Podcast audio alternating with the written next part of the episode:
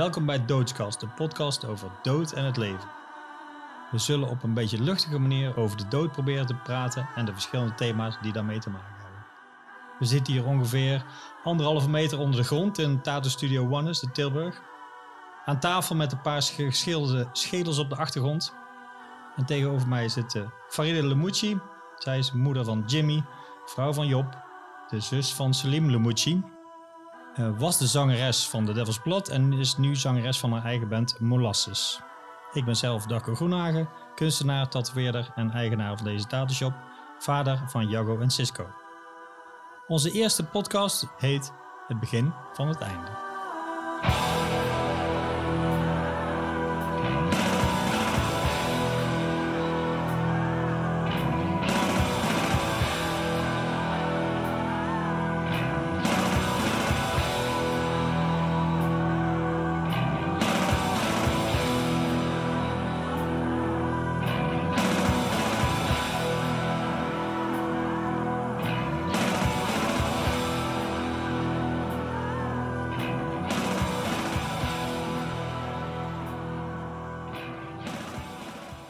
Bedacht om uh, elkaar vragen te stellen.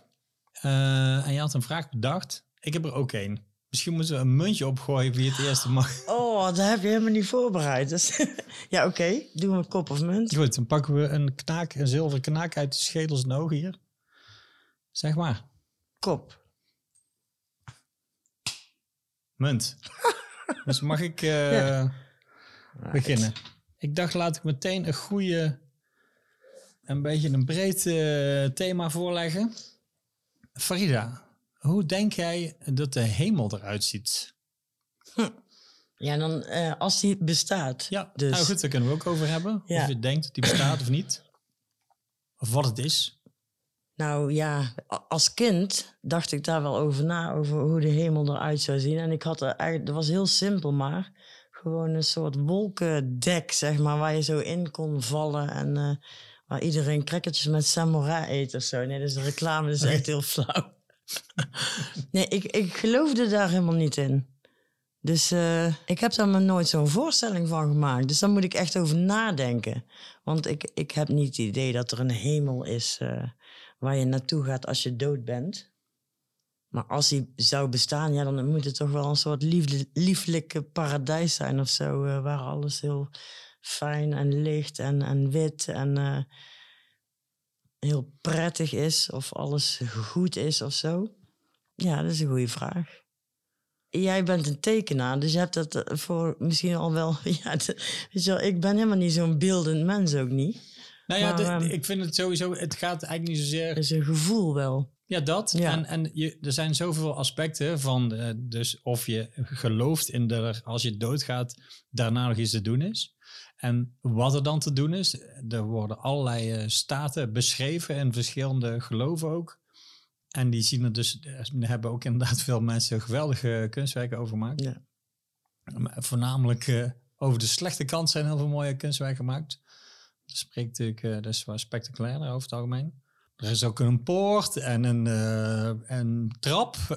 Van allerlei dingen zitten eraan. Allemaal onderdelen, ja. Ja, dus best grappig om daar ja. Um, ja, misschien hoeven we dat niet allemaal nou te doen. Maar ik dacht, ik was toch benieuwd of je überhaupt, of je daar dacht dat dat bestond. Ik uh, luisterde van de week uh, een nummer van Trice. En dat heet Beyond the Pines. Daar gaat het eigenlijk een beetje over. Uh, ik ontmoet je hè, voorbij, voorbij de, de, de sluier, zeg maar, of zo. Ja. En dan zegt hij bijvoorbeeld dat um, daar is alles en iedereen divine.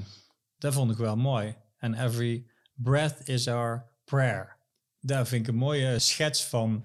Weet je wel, als je iets voorbij gaat uh, van goed en kwaad en al je menselijke, uh, vleeselijke zooi achterlaat. En waar blijft er dan over? En als je dan zou kunnen communiceren, ja, dan kom je eigenlijk al in een situatie waarin je heel veel aardse zaken, ja, die niet meer tellen, zeg maar, of zo ja, in die zin um, heb ik misschien wel ooit helemaal op aarde meegemaakt okay. natuurlijk. Want uh, ik bedoel, ja, je kan het over drugservaringen hebben bijvoorbeeld. Zeker. Waarin uh, ja, bij bepaalde drugs laat je alles los. En ben je helemaal verlost ook van alle uh, gewicht en moeilijke dingen. En oordelen ook en noem het maar op. Maar dat kan je ook bijvoorbeeld meemaken in, um, op hele bijzondere dagen. Die heel, die ver staan boven alle andere dagen. Zeg maar bijvoorbeeld als je iemand verliest. En je gaat daarna met al die mensen die, die hetzelfde voelen samen dat vieren of, of Mhm. het verdriet eh, delen of, of, of zo. En dan, dan gebeurt dat ook, dat er heel veel dingen niet meer belangrijk zijn. En dat Nee, je een soort van eh, opstijgt eigenlijk bijna. Ja. Dus dat is misschien ook wel een hemels gevoel eigenlijk. Maar ik, ja, ik voel wel misschien soms hemel, maar ik zie het nooit voor me, nee. Oké. Het is wel grappig in het. eh, ik heb het, het enige waar ik dan echt een beetje van weet is van het boeddhisme. En dan met name het Tibetaans boeddhisme heb ik al een beetje in zitten zoeken. Daar is het eigenlijk ongunstig om in de hemel te komen. Omdat je daar, eh dat is zo eh, relaxed allemaal. En alles is zo oké dat je daar niks leert. Dus gewoon een soort eh, verblijven in een soort eh, bliss, een soort van staat van eh, alles is oké en iedereen is lief. En alles ziet er mooi uit, maar daar kom je niet verder in. Is dat ook het eindstadium? Of kan je Nee. daarna, dat is een Nee, soort nee. tussen... Nee, het, het ver- verlichting is het eindstadium, maar dat kun je eigenlijk alleen bereiken als je een mens zeg maar op de aarde bent. Om dan kun je zeg maar je transformeren. Ja.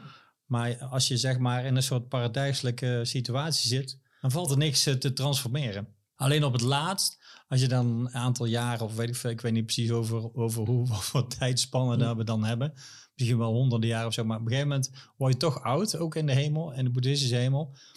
En dan eh, laten mensen je links liggen. Want dan ben je dus niet meer fluffy en, eh, en knap en weet je wel.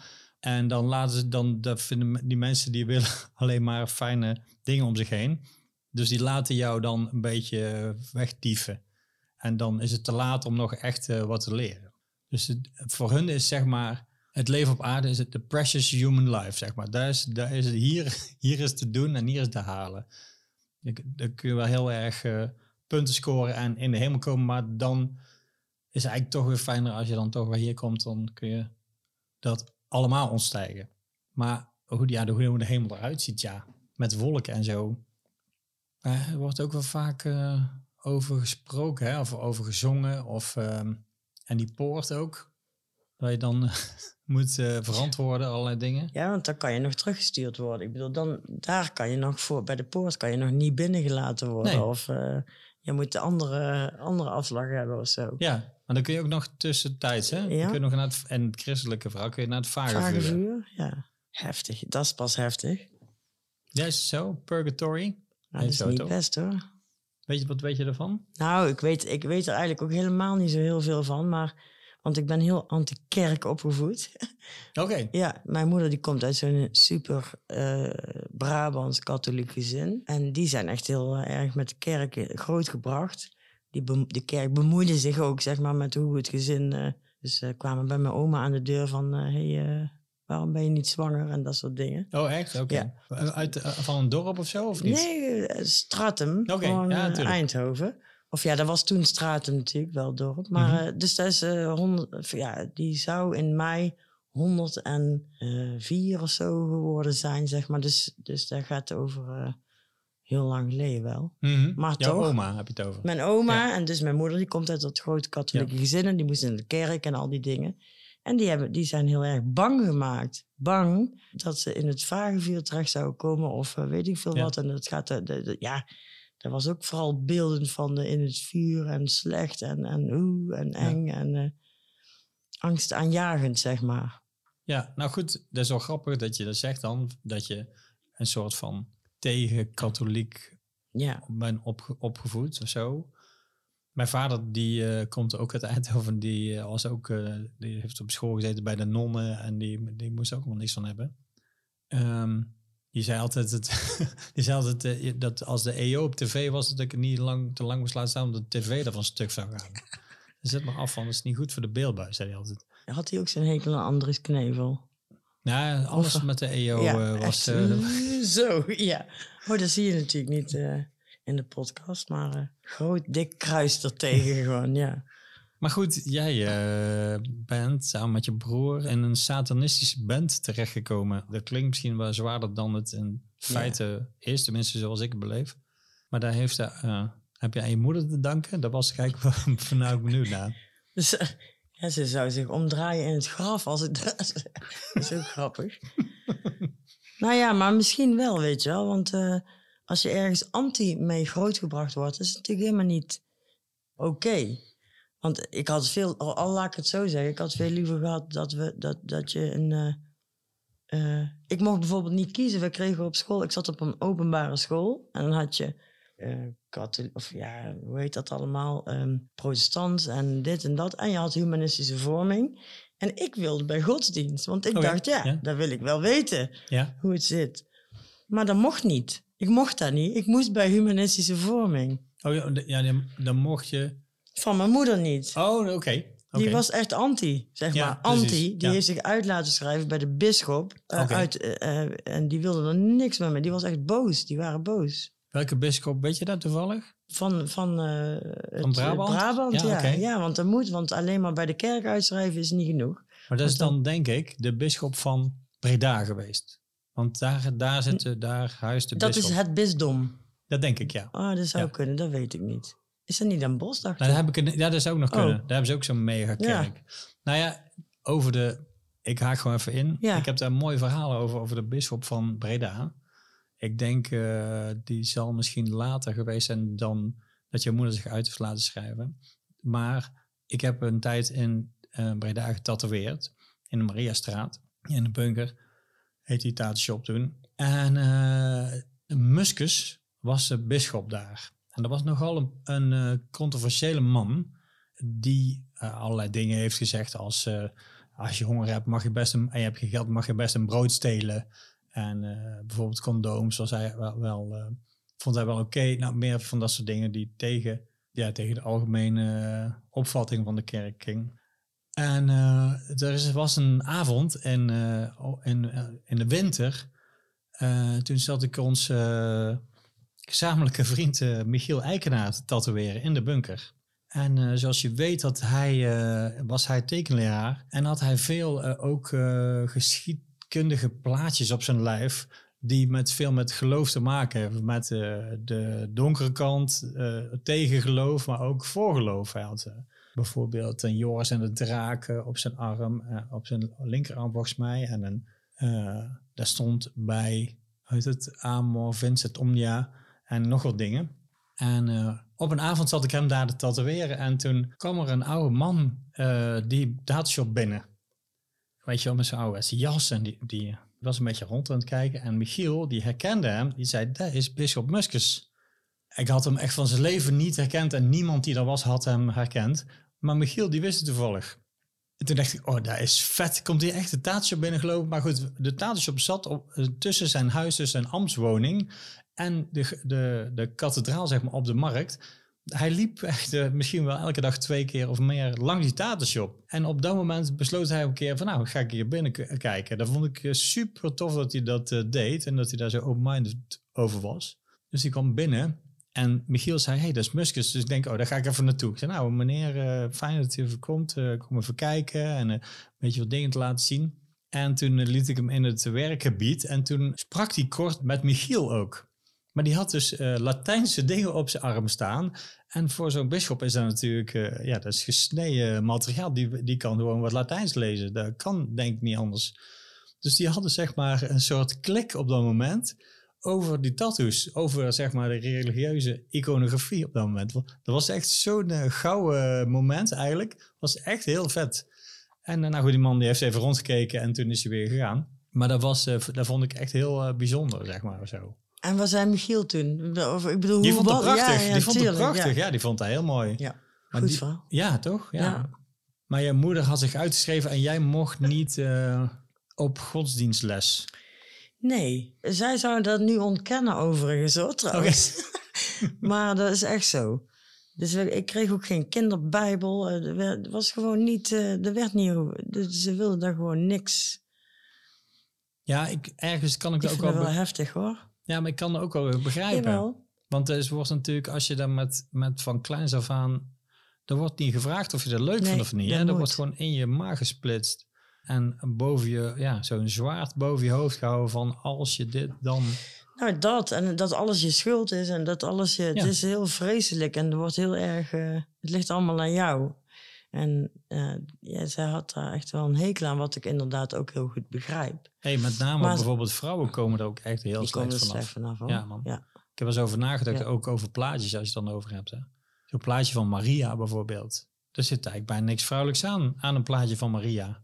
Een paar handen en een paar voeten. Maar er zit Het geen, gaat li- alleen maar over het, eh, het ding wat ze kan lichaam, brengen. Ja, nee, geen ja. lichaam. Geen, heel soms zie je in, in, zeg maar, een beetje zo'n heup.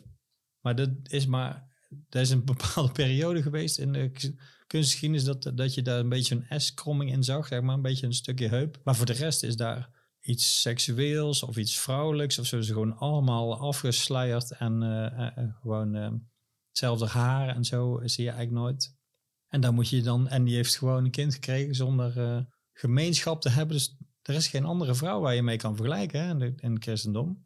Geen godin of een, eh, weet je wel. Nee. Dus ik snap jullie moeder, ik snap jullie moeder wel. Ja, denk ja, van, ja, ik weet niet. Ze zijn niet te vertrouwen, dacht zij, met die, eh met En, dat, en dat blijkt ook zo te zijn, hè? De mensen die dat uitoefenden en noem het maar op. Er zijn natuurlijk vreselijke dingen gebeurd in de naam van de Heer en in de naam van de kerk en zo. Dus dat klopt ook wel.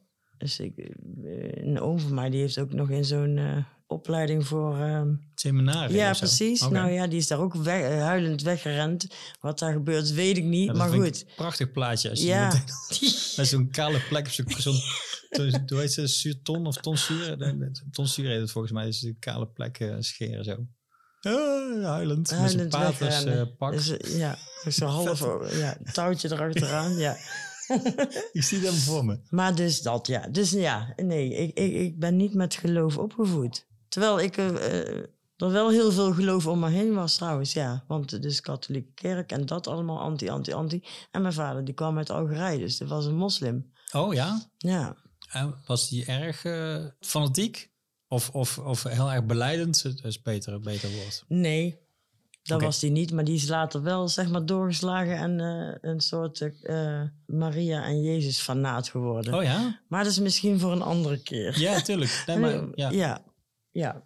Ja, eh, die- die- we kwamen erop omdat, ik, omdat je moeder anti was en je Ja. zeg maar in een soort tegengeloof, hoe zeg je dat, tegenhanger van het geloof bent. Eh, Bent begonnen met je broer of je broer met jou. Nou, ik, ik, ik, nee, dat kan je niet zo één op één toch neerleggen. Dat, dat, dat is natuurlijk niet zo. Geloof ik niet. Maar het zal er ongeheid ook mee te maken. Het heeft ons wel gevormd natuurlijk, ja. Ja, nou goed, het is wel grappig, want we hebben natuurlijk ook een beetje over de dood en we begonnen over wat er na de dood te doen is. En de hemel is dan best wel eh, een, een, een leuk eh, iets, hoewel het altijd een soort van braaf lijkt. Nou, er gebeurt daar niks. Maar dat klopt eigenlijk ook wel. Dus wat je net vertelde over het boeddhisme... Mhm. Van, dan staat eigenlijk alles stil. Ja. Er hoeft ook niks, eh, er is niks. Dus dan is het ook heel saai, maar wel heel fijn. Ja. Voor even. Ja, ja, nee, precies. Ja. Dus ja. Iemand en een boeddhistische leraar vergeleek het met het leven van Paris Hilton. Dat Ja. er echt niemand je tegenspreekt en dat je alles tot je beschikking hebt en nooit iets tegen zit en Ja. alles, alle deuren voor je open zwaaien en niemand, weet je wel. Ik bedoel, Paris Hilton heeft ook vast vervelende dingen meegemaakt, maar ja, gewoon dat je, ja, da- dat je daar eigenlijk niks van leert. Eigenlijk een soort van, misschien wel een soort bepaalde arrogantie van ontwikkelt of zo. En dat je er daarom niks aan hebt. Eh, ja, daar kan je wel. Dat, ik bedoel, daar word je niet een beter mens van, waarschijnlijk. Nee, uiteindelijk. Denk ik. Nee, nee, nee. inderdaad. Nee. Nou goed, ja, het is wel grappig. Ik, vind gra- ik, ik vond het grappig om uit te vinden. Dat de hemel, dat daar, daar is een soort van beloning, maar daar uiteindelijk, ja, Heb zet er niks geen zoden aan de dijk, die beloning. Ja. Maar dat weet je pas op het moment dat je het boeddhisme gaat bestuderen, zeg maar. Maar had jij daarvoor zelf wel een idee, of geloofde je in de hemel? Of eh, hoe, hoe was dat dan voor jou? Dat is echt een hele goede vraag. Ik denk niet dat ik daar veel over nagedacht heb. Ik heb eh, toen ik eh, best, eh, ik denk dat ik vijf was, toen had ik een zusje die is overleden. Dus dat was zeg maar mijn eerste kennismaking met eh, echt overlijden van, van een naaste. Toen was ik natuurlijk erg jong, vijf. Dat ik kan me daar bijna niks meer van herinneren. Maar ik kan me voorstellen dat je dan op zo'n moment wel daar iets over bedenkt of zo. In ieder geval is het zo dat mijn ouders, dat was echt verschrikkelijk voor mijn ouders. Echt, echt heel heftig. Zij was drie en ze had een aangeboren hartafwijking. Ik weet niet of die daarvoor ooit over dingen nagedacht hebben, maar daarna hadden ze iets van, wacht eens even, nou moeten we hier iets mee. En die begonnen zich heel, aan heel veel dingen te verdiepen. Niet zozeer in het, in het geloof, maar wel bijvoorbeeld in paranormale dingen. En uh, ik weet dat wij luisterden naar een programma op de radio, dat vonden mijn ouders interessant. Dat heette Het Zwarte Gat. Dat ken ik. Dat was kei gaaf. Ja. En daar heb ik natuurlijk ook wel eens uh, geluisterd, omdat hun het luisterden. En uh, ja, weet ik veel, die, er kwam ter sprake tijdens het ontbijt of zo. Dat ze, weet ik veel, wat ze daarvoor dingen bespraken. Dat was echt best wel interessant eigenlijk. Dus het meer, ja, dan ging er ook over lezen en zo. En meer, meer wat ik er toen van meegekregen heb, zeg maar. Natuurlijk ook omdat uh, ja, mijn vader niks met het geloof, uh, die had daar een afkeer van, omdat hem daar gewoon, ja, dat was gewoon ingeslagen, dat, dat werkte niet bij hem. daar inslaan bedoel ik. En mijn moeder was, ja, die had helemaal geen gelovige ouders. dus die, en die moest er wel iets mee. Dus die kwamen een beetje daarop uit. Was natuurlijk ook jaren zeventig en zo.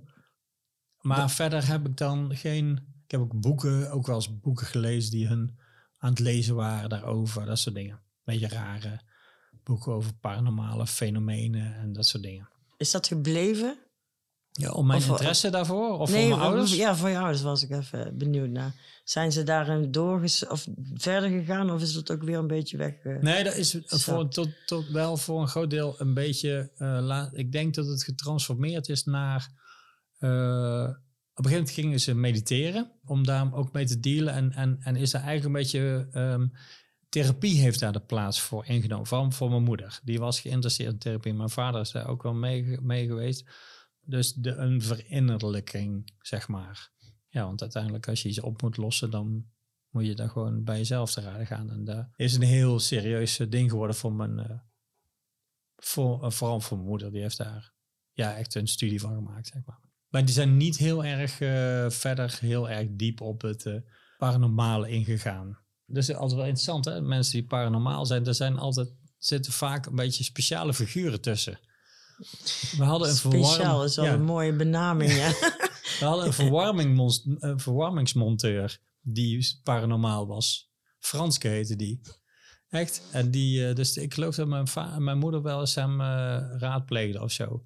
Shit, zal ik, als ik er zie, ga ik zeggen over vragen. Hoe zit dat met die verwarmingsmonteur? Ja, ja. en er kwamen ook wel, op een gegeven moment werd het wel heel vaag uh, bij mij thuis. Maar toen was, toen was ik al een heel stuk ouder.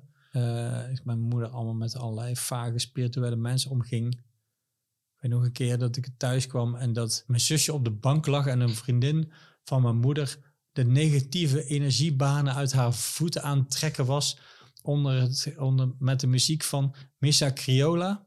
Heb je dat ooit gehoord? Ja. Zo echt zo een Afrikaanse freaky, dat is echt freaky. Een half, soort halve voodoo muziek, toch? Ja, ik, wat was jouw reactie toen je er dan ja, zag? Ik ben je komt zo binnen zo van, shit, dan ben ik gewoon, ja, dan ben ik omgedraaid. Ja, doe even normaal, ja.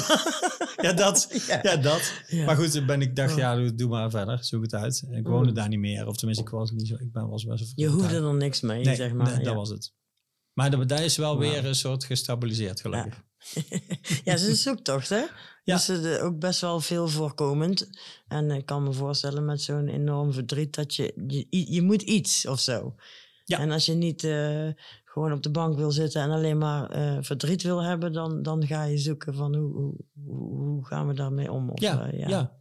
Nou ja, zeker. Ja. En, en ook dat, dat mediteren. ik zag hun dat doen. Ik was zeven denk ik of zo. En toen vroeg ik van, wat doen jullie? En toen hebben ze, hebben ze het uitgelegd. En toen zei ik, dat wil ik ook schijnbaar. En toen ben ik, heb ik transcendente meditatieles gehad. Een paar keer naartoe, dan krijg je een persoonlijke mantra. Die dan achteraf uh, blijken er dan maar tien of twaalf uh, verschillende te zijn. zijn ja. Maar goed, het maakt van niet uit. Nee. Dus je hebt dat, ik heb dat wel even gedaan of zo. Maar ja, ik was zeven. Dus ik heb, ik, dat, is niet, dat is niet dat je dan meteen een dagelijkse beoefening nee. ontwikkelt. Uh, maar dat is wel, denk ik, uiteindelijk zeg maar mijn hele eh, klik met meditatie en boeddhisme en zo aan te wijten. Ja, denk ik. kan ik me de, wel voorstellen. Dan legt wel een basis. Ik bedoel, dan kun je dan weer ergens Ja, heb je kennis meegemaakt, ja, ja, Dat is wel... dan is het niet meer raar en niet meer... Ja, hoewel ik zeg maar de, eigenlijk vergeten was, totdat ik een boek las waar en werd voorgesteld dat mediteren goed voor je is. En toen ging ik denken, van, dat zal ik eens proberen. Toen ging ik het doen, dat had ik een paar keer gedaan. Denk ik, dit heb ik eerder gedaan. Die ken en toen kwam ik erachter. En toen, uh, dat ik dat ooit gedaan had, toen gingen mijn ouders, die waren er ook vergeten. Dus zei ik, maar dat heb ik gedaan. En zo, oh ja, dat was grappig dat ik daar... Maar ik denk wel dat de drempel daardoor lager wordt. En ik denk ook wel... Um, ik vond het altijd heel bijzonder dat je zeg maar uh, dat het overlijden van iemand, dus in dit geval van een kind, een driejarig kind, hè, dus echt wel heel verdrietig. Mijn moeder vertelde dat hij echt nooit, nooit verdrietig was of nooit uh, heeft gehuild of altijd zeg maar meer hun getroost heeft dan andersom zeg maar. Uh, dat heeft zo'n heel heftige impact op zo'n op een gezin zeg maar. Dat is echt uh, onomkeerbare indruk maakt dat. Uh, of een litteken laten achter, of hoe je dat kan zeggen. Dat er toch iets heel erg, uh, dat er een heel erge verdieping en een, en een uh, iets, voor mijn gevoel iets heel positiefs uit is gekomen.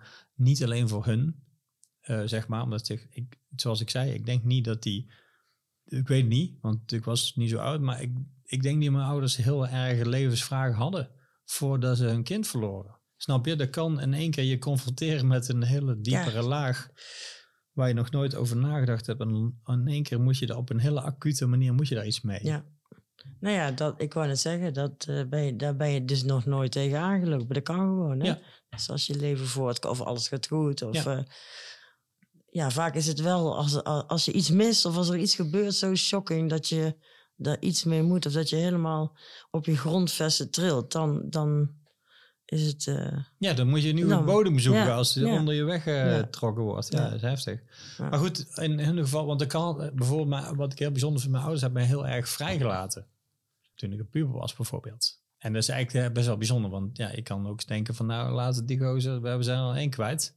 Laten die ander maar goed dichtbij houden. Maar dat hebben ze helemaal niet gedaan. Voor mijn gevoel is daar heel veel positiefs uit voortgekomen. Wat ik heel knap vind eigenlijk van hun. is heel bijzonder. Ja. ja. Uiteindelijk uh, heb ik nog een zus gekregen. Uh, maar die is echt uh, 7, 8 jaar. Oh, dat wist ik niet. Ja. Kitty heette ze.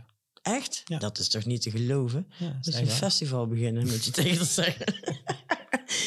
nee, mijn zus, maar... mijn, mijn, zus heet Kitty. Mijn, oh, jouw zusje heette Kitty. overleden is. Oh, echt waar? Ja.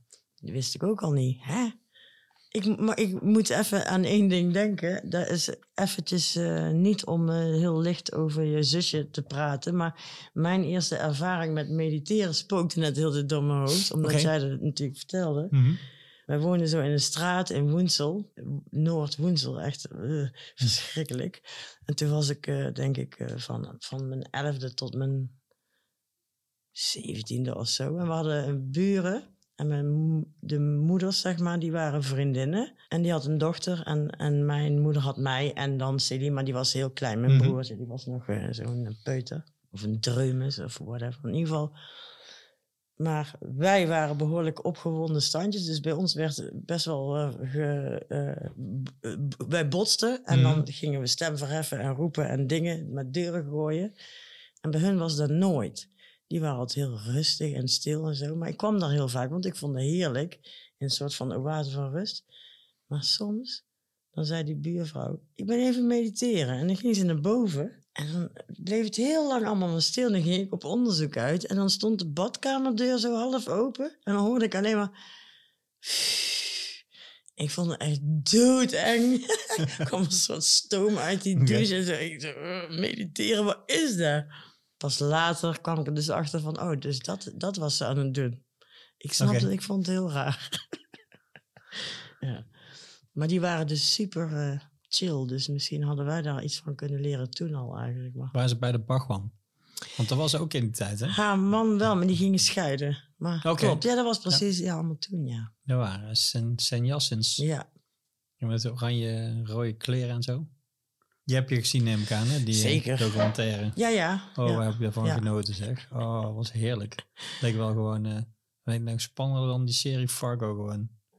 Echt En dan echt, het is allemaal echt ongelooflijk. Ja. Maar daar is dus op mijn vraag door allerlei zijpaden of eh, ik met de hemel. Dus ik, de, dus ik heb eigenlijk meer, ik heb eigenlijk, ben eigenlijk meer opgegroeid met het idee dat er wel geesten zijn of zo. Of dat er, Dat er wel iets is. Dat er ja, iets tussen zweeft en dat je daar op een bepaald, dat die op een bepaald niveau zitten en dat je daar soms contact mee kan maken. Als Ja. kind? Ja, nou niet dat ik daar contact mee kan maken, maar Nee, dat, nee. dat, dat is. Dat, dat, Dat je geloofde dat dat kon. nou, daar, daar, was, daar was het geloof in ons huis, zeg Ja, maar. ja, zo. Daar werd een beetje. ehm, daar lag de interesse, zeg maar. Dus dat geloof dat was allemaal niet aan de hand eh, bij, bij ons thuis. Maar, maar daar wel eigenlijk. Past natuurlijk ook wel een beetje in die jaren zeventig, zeg maar. Ja. Zo. Maar jij zegt het Zwarte Gat, dat ken jij? Dat programma? Dat programma, ja. Ik vond het heel interessant alleen... Maar dat is al van later. Toch? ja? Dat is toch niet zo lang geleden, of wel? Ik bedoel, was je toen vier, vijf, zes? Of was je toen was al ik een tiener? nee, toen was ik wel tien, denk ik. Ja, Ja. misschien wel. Een tiener, dan kon je zelf de radio opzetten en luisteren. Boven op je kamer. Tenminste, ik. Oké, Ja. Oké. Dus dan vond ik het heel gaaf. om Maar wat kun je nog van herinneren dan? Ja, programma? een, een zware stem. ja. Een Van de, donkere stem. Van de Caro of zo? Ja, of ik niet. En, en een beetje van die eh, New Age muziek of zo. Of, en, en allerlei eh, dingen gingen ze onderzoeken over Ja, paranormale shit, ja. Dat ze, weet ik veel, eh, Russische ban- bandjes met Russisch achteruit gingen draaien. En dan nog iets doorheen. En daar dan, dan weer stemmen uitkwamen. Maar dat deden ze ook met de Beatles. Oh nee, maar dat was weer een ander programma. Of was er daar ook in? oh, dat kan best. Denk ik. Van teksten, ja, allemaal Mhm. van die hele vage, Ja, onverklaarbare dingen of zo. Ja. is wel vet. Ik ben benieuwd of dat nog te vinden is eigenlijk. Dat is Of- wel of- interessant om in ieder geval naar eh, te gaan zoeken. Ja, dat ga ik wel eens doen. Dat vind ik wel leuk. Ook voor de podcast is het wel grappig. Ja. Maar dus, dat- dus ik heb niet het idee dat mijn zusje ergens op een wolk Nee, leefde of zo. Ja. Ik heb eigenlijk daarna ook niet zo heel. Daarna is het heel lang geduurd voordat er de volgende persoon overleed. Eh, in mijn naaste omgeving. Mijn oma is 90 geworden, de moeder, dus dat is de moeder van mijn moeder. De vader van mijn vader is 94 geworden. De vader van mijn moeder is, die is niet zo oud geworden, ik denk ergens in de 70 of zo. Maar goed, daar, daar heeft daar best wel lang geduurd voordat ik eh, daar weer mee geconfronteerd werd. Gelukkig maar, om mijn ouders handig genoeg eh, te verstouwen. Daar kan je je hele leven mee doen al. Ja, daar Zo, hebben we met- ook ja, gedaan. Ja, precies. ja.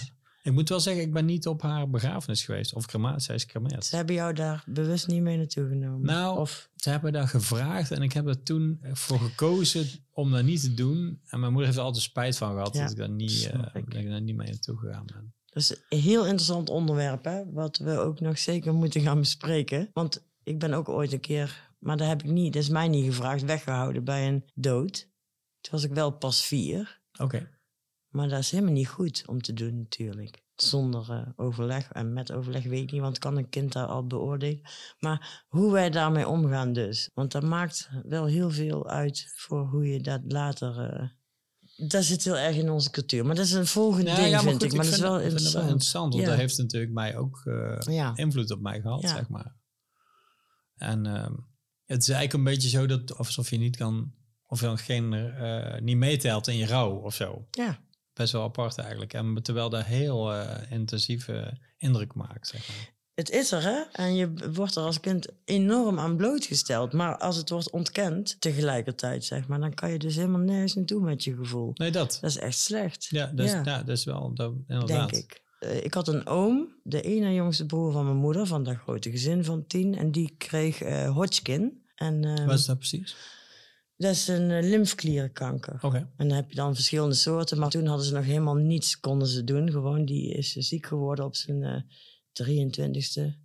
En op zijn 24ste overleden. Oké, jezus. Heel Oké. vre En helemaal, ja, nou, gewoon aan kanker dus. Maar dat was een, dat was, ik, ik was dagelijks bij mijn oma. Vanaf mijn tweede jaar of zo. Dus ik heb daar super intensief ben Mhm. ik met hem geweest. En die speelde eh Angie op de gitaar. En super hippie en een hele gave gast en bla bla bla. En die was ineens weg. Die was in één keer gewoon zo van de ene op de andere Ja, dag weg. En daar had ik eigenlijk hartstikke veel verdriet van. Maar dat is, dat, ja, daar heb ik nooit iets mee gekund. Nee. En later zeggen ze ook nog, ja, dat weet jij niet meer. Ja, de. maar, maar zo gaat dat dus. Best wel heftig. Ja, Ja. zeker heftig, ja.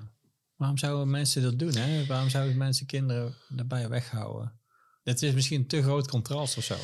Ik, ik, Tussen hele jonge kinderen en overleden kinderen, de- overleden mensen. I don't know. Ik, ik denk dat het ook heel erg veel te maken heeft met angst.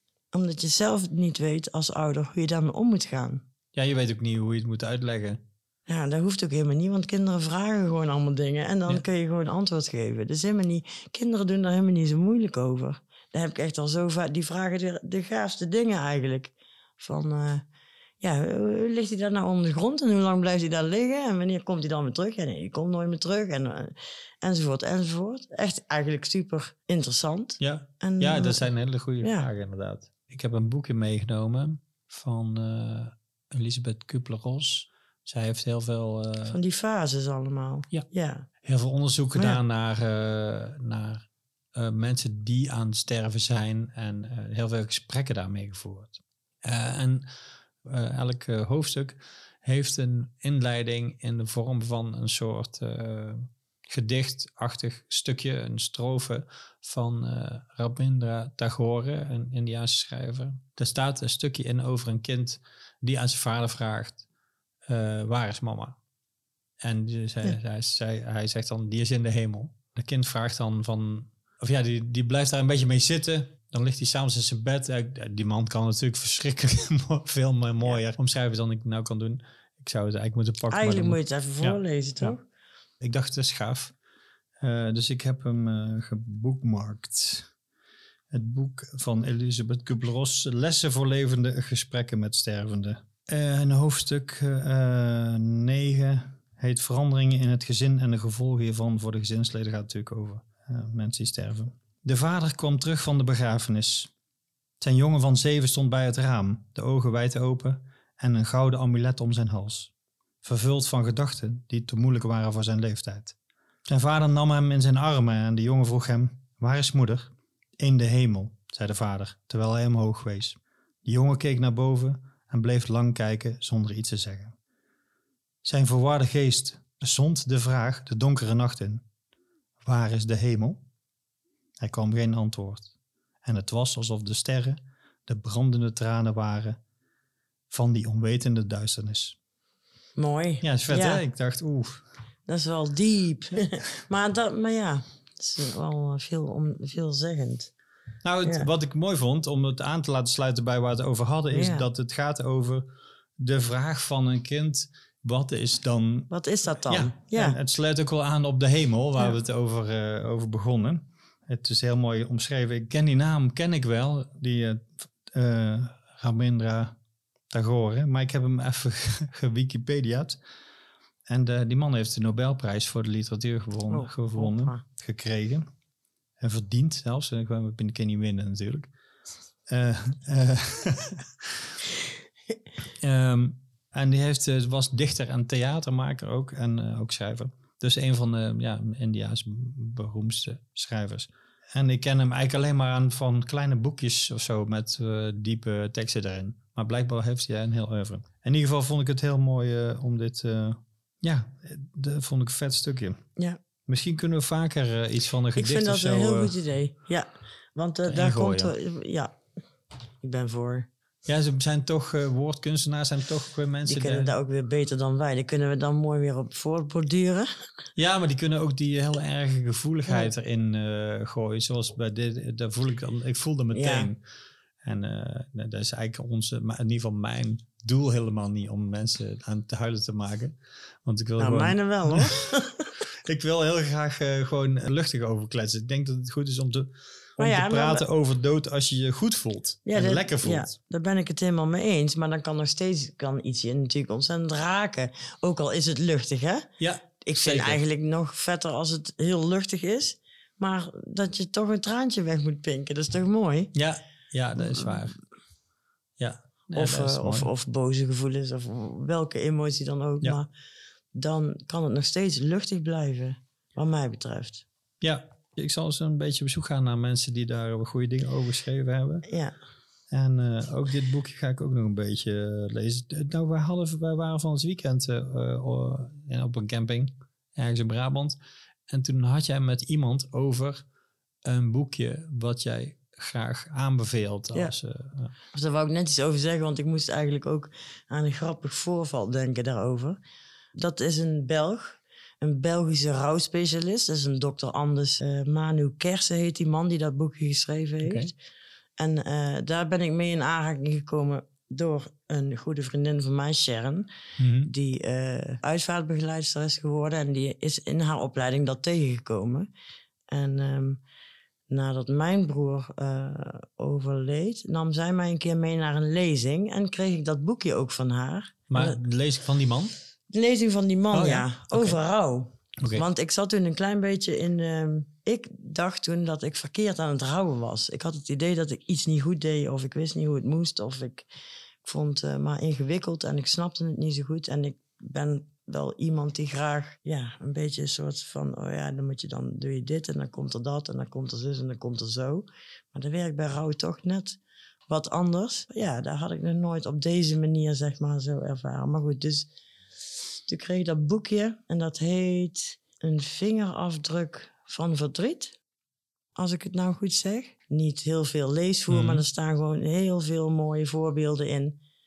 Van hoe mensen omgaan met dood. En wat wel fijn is voor mensen die net iemand verloren zijn en wat niet. En, en Mhm. nou ja, een soort houvast Ja. beetje of zo. Maar zo eenvoudig eigenlijk allemaal. Je kan het eigenlijk heel goed zelf bedenken. Dat boekje heb ik toen een paar gekocht, want ik vond het zo mooi. En ik dacht, nou, als er eens iemand, eh, iemand, verliest, dan geef ik dat, want Mhm. het is super.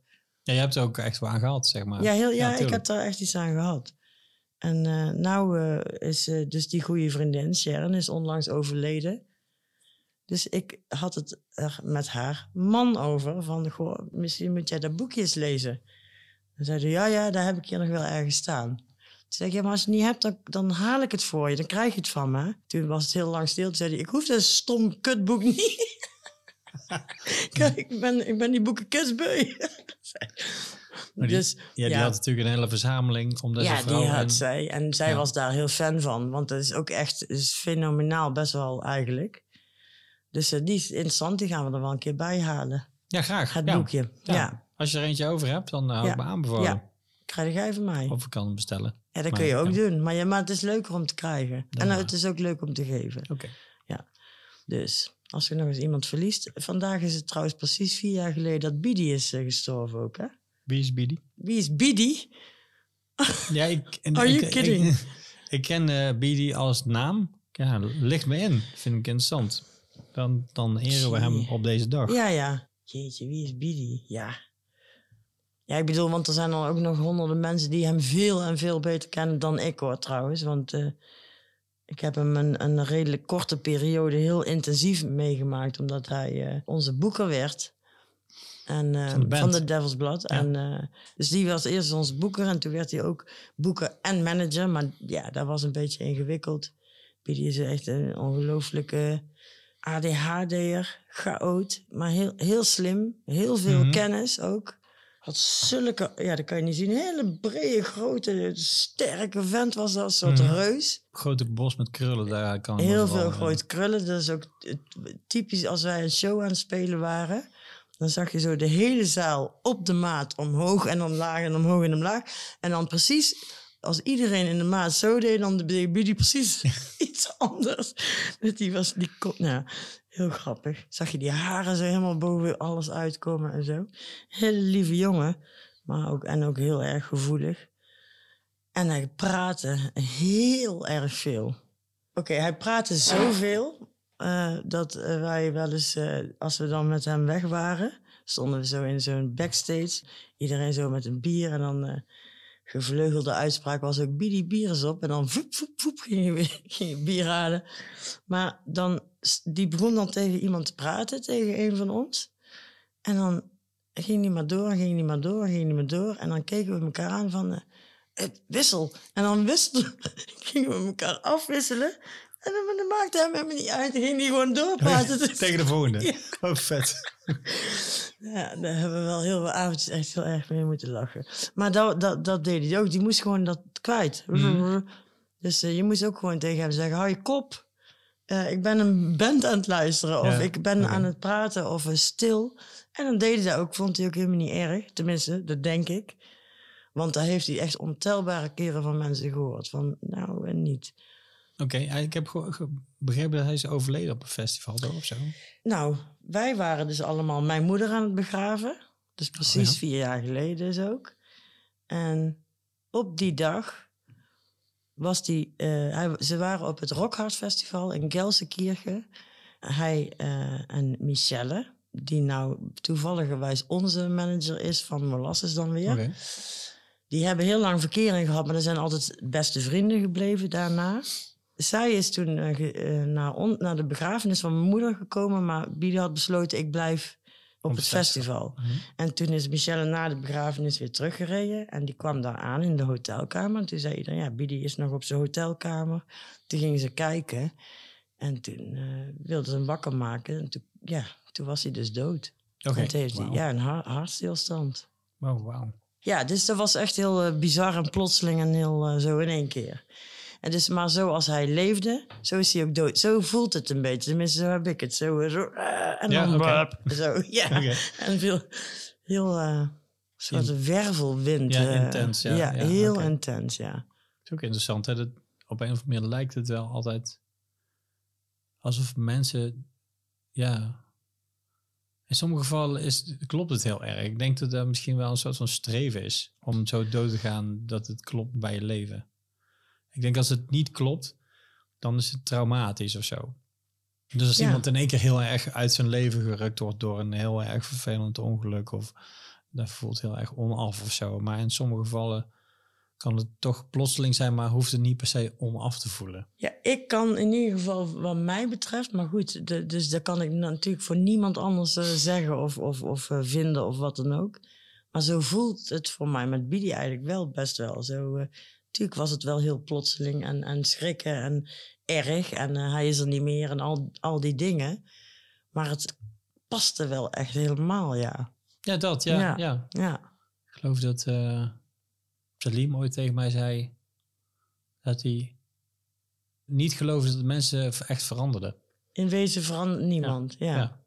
Dus dat zou ook eh, betekenen dat je dan ook, ja, dat het, omdat je niet verandert, daar dus met je sterven een bepaald manier omgaat, eh, zoals, je, zoals bij je hoort. Maar dat is een moeilijk onderwerp. Nou, dat vind ik wel heel interessant. Er schieten mij gelijk honderdduizend... Maar dat is, dat is een andere... Dat is, dat is voor een ander Ah, moment, ja. denk ik Ja. wel.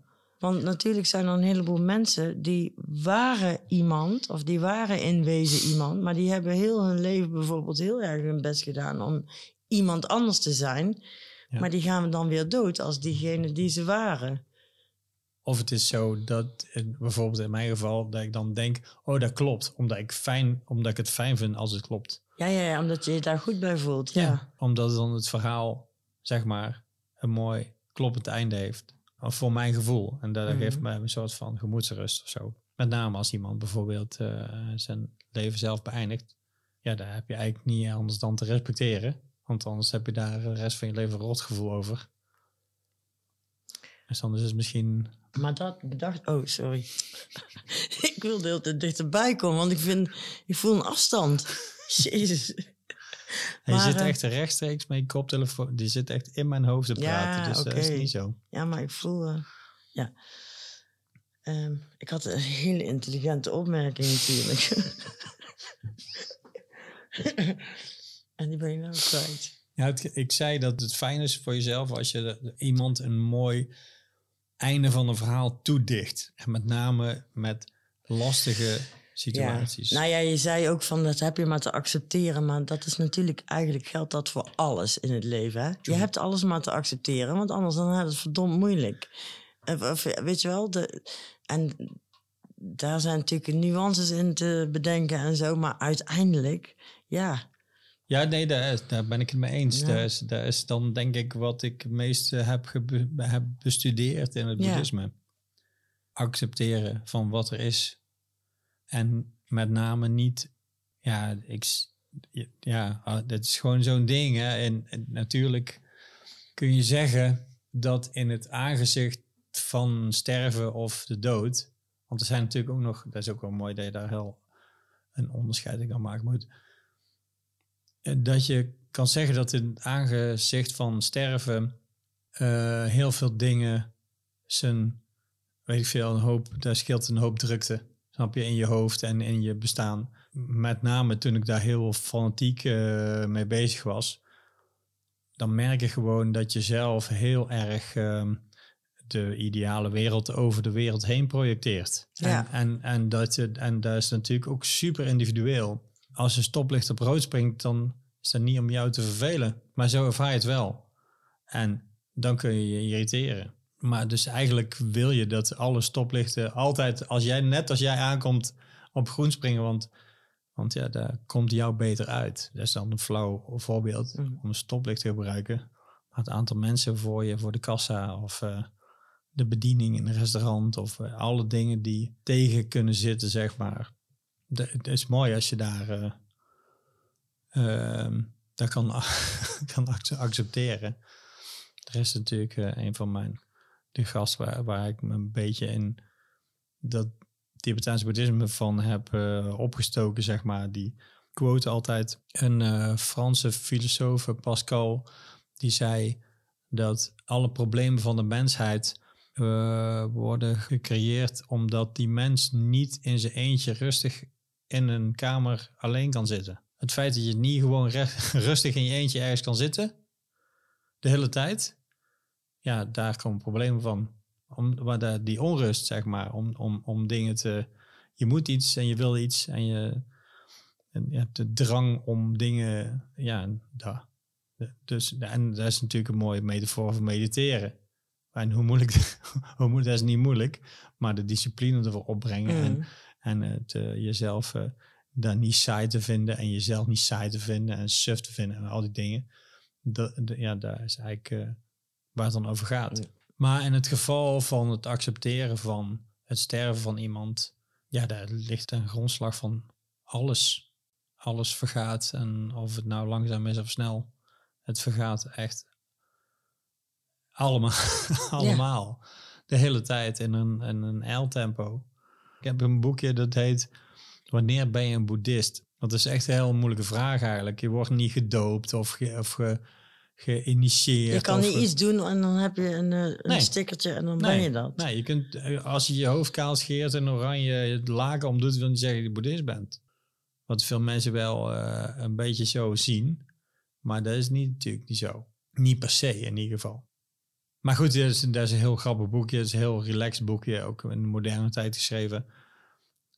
Maar uiteindelijk is geloof ik een beetje de conclusie dat als je ten alle tijden bewust bent van het feit dat je doodgaat en dat alles om je heen eh, in verval is, dan kom je in de buurt van een boeddhist te zijn. En als je daar alles in dat licht kan zien en daar niet enorm eh, depressief gebukt onder gaat, dan ben je al een heel eind eh, bevrijd van een hoop dingen. En dat vond ik wel, dat, goed, die, man- die manier van kijken, daar vind ik, vond ik, vind ik en vond ik altijd heel erg interessant aan het boeddhisme. Als je bijvoorbeeld, en ja, er zijn eh, ons heel systeem, en met name eh, ook in het Westen, is daar gewoon helemaal niet op ingericht, hè, dat je daar bewust van bent. En Nee, bij juist niet. Nee, of nee. het, het, het, tegendeel. Ja, bij de. Albert Heijn liggen gewoon alleen maar perfecte tomaten. Ja.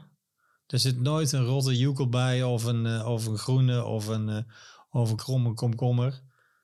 Weet je wel? Ja, nou toevallig zijn er nou biologische komkommers. Die zijn, dan kun je zien dat die belucht hebben die iets krommer zijn dan die andere. ja, die zijn ook duur. Die ga ik echt niet kopen, gek. En wij zijn echt zo van, Ja, ja, maar maar ja. deze is iets krommer. ja. Maar, krom, maar komkommers groeien helemaal niet zo recht. Ja, ik weet niet. Toen ik me daarmee bezig hield, toen, als je dan in de supermarkt bent, denk je, ja, zo'n tomaat is echt een soort Polaroid van dat moment. Weet je, dat is maar heel, heel even, laat maar zeggen, een maand op zijn maximaal dat die tomaat er zo uitziet. Dat die precies mooi en precies rond is en precies rijp genoeg en precies glimt. En daar doen ze natuurlijk nog van alles aan.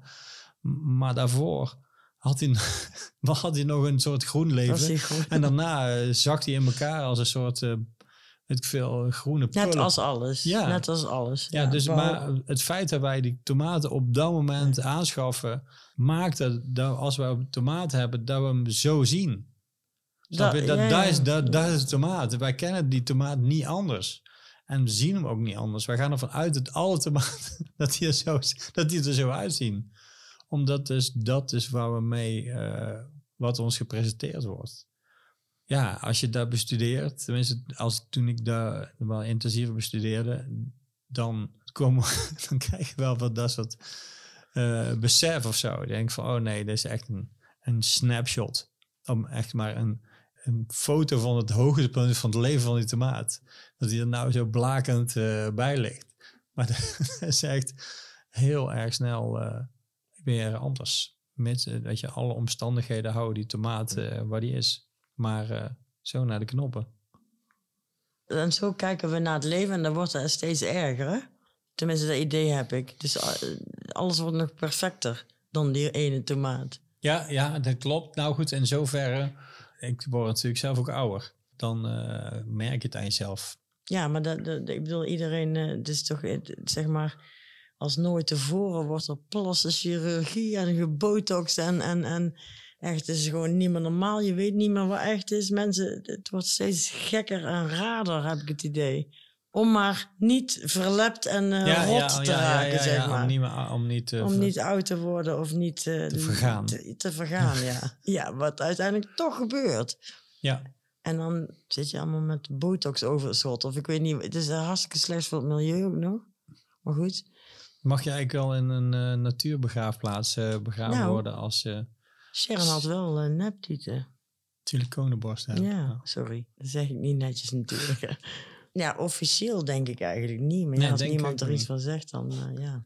Ja, nee, oké. Picture perfect, hè? Daar moet het dan zijn allemaal. En daar is natuurlijk, daar is wel een beetje waar we middenin zitten. Ja, dus we zijn er gewoon in doorgeslagen eigenlijk. Het was al, maar het, het wordt alleen maar erger. Ja, het wordt heel erg op de spits gedreven. Ja. Met name dat eh, perfecte plaatjesmoment of zo. Dat soort hoogtepunt van je leven.